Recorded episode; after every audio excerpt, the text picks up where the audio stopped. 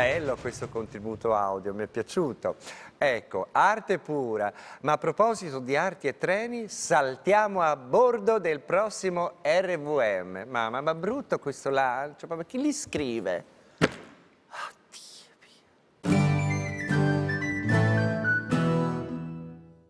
Ehi Drusilla, oggi ti porto in un atelier di un artista, un luogo sacro dove gli artisti trovano la loro ispirazione e danno vita alla loro ricerca artistica. E sì, perché gli artisti devono avere uno studio e per loro è decisamente importante. L'arte di Picasso è sparsa tra musei e collezioni private in tutto il mondo, anche se alcune volte, beh, non sono state proprio in buone mani. Pensa che nel 2006 il collezionista miliardario Steve Wynn, mentre mostra agli amici il dipinto con orgoglio, la Rev lo colpisce con una gomitata squarciandola. Eh, niente panico, perché qui arriva il bello. Stimata inizialmente 70 milioni di dollari, dopo il restauro viene venduta per ben 155 milioni di dollari.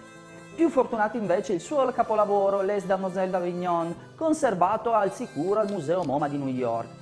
È una tela enorme, realizzata nel 1907 e oggi dal valore inestimabile, che ha sconvolto decisamente tutti. Le protagoniste sono cinque prostitute nude di un bordello a Barcellona. I corpi sono scomposti in forme geometriche, proprio per mostrarli da tutte le prospettive con cui l'occhio umano può osservarle.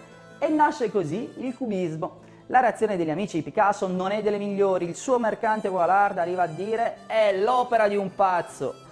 Eh già, cara Drusilla, non sempre è facile riconoscere un grande capolavoro quando ce lo ritroviamo davanti. Solo il tempo è giudice. E Picasso ha saputo aspettare, ma non troppo.